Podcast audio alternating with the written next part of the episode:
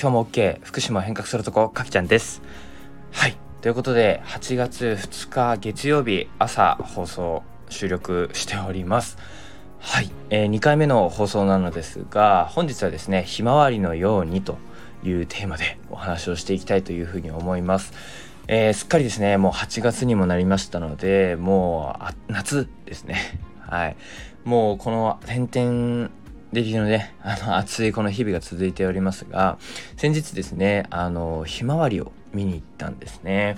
はい、あのー、すごい綺麗なところで、まあ、あの静岡の浜松っていうところにあのちょっとね、あのー、用事があって行きましてそこでこう浜名湖ガーデンパークというところがすごくですねあのひまわりが、あのー、今見頃になっておりまして、あのまあ、これの対策もしながらあの人手があの少し、あの多かったなというふうに思っております。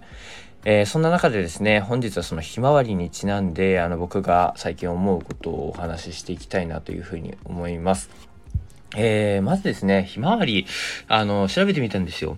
えー、Google 先生で調べてみたら、まあ、ひまわりの花言葉は結構素敵でですね、あの、例えばこう、憧れだったり情熱、あとはですね、あなただけを見つめるとか、あなたを幸せにしますみたいな花言葉があるみたいです。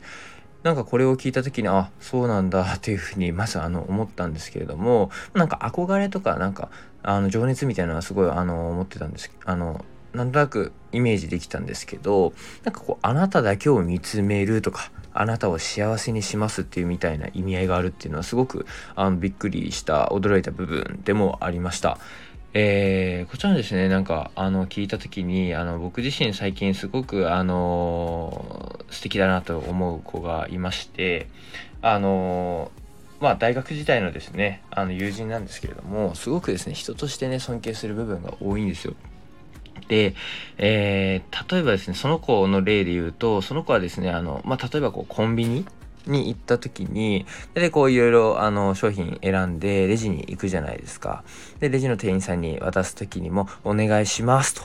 いうふうにすがすがしくあの言うっていうところだったり、あとはそれをあの打ってもらって、あのお会計あの済ませた時もしっかりとね、ありがとうございますというふうにあのすがすがしくあのすごく言う子なんですね。であの店員さんもすごいあの喜んでいるしあの表情とかもねあの喜んでるしあのそのこう気持ちいいあの挨拶でお礼のあの感謝の言葉だって伝えるその姿に僕自身もすごくほっこりするしなんかそういうあのこう当たり前のことかもしれませんがあの感謝をしっかり伝えたりとかできる、えー、そういうことってすごい素敵だなというふうに思うんですね。で結構ですねあの皆さんはどうでしょうか？やっぱこうそういったこう日々の感謝だったり、身近な人、関わってる人への感謝って結構、あの、忘れがちだったり、意外と恥ずかしいものになってしまったりしませんかね？で、僕もですね、えー、そういったこう、あの、コンビニの店員さんにまでね、あの、ありがとうっていうふうに言えてるかっていうと、まあ、ちっちゃくしか言えてないなとか、あの、言えてない時もあるなとか、す、すごい思ったりしています。で、今日伝えたいのは、まあ、日々ですね、身近な人にこう、感謝をですね、しっかり伝えていきましょうと。いうことを伝えたいなと思ってるんですけど、やっぱり普段、こう学校だったりとか、えー、仕事の日々でこう自分のことでこう精一杯になってしまうことってやっぱりあるとは思うんですね。えー、そんな時でも、やっぱりこう一日の始まりとか、えー、出会った人にしっかりとおはようって言ったりとか、えー、してくれたことに対してしっかりと感謝の念を、えー、ありがとうという言葉で伝えてあげるっていうことは、相手にとっても自分にとってもすごく、え心もあのー、暖かくなって、えー、その一日が素晴らしいものになっていくかなというふうに思っておりますので、えー、ぜひですね、皆さんも今一度、ひまわりのようにですね、えー、すがすがしく明るい笑顔で、えー、そして身近な人への感謝っていうものを伝えてみるように、えー、意識して今日も一日頑張っていったらいいのかなというふうに思っております。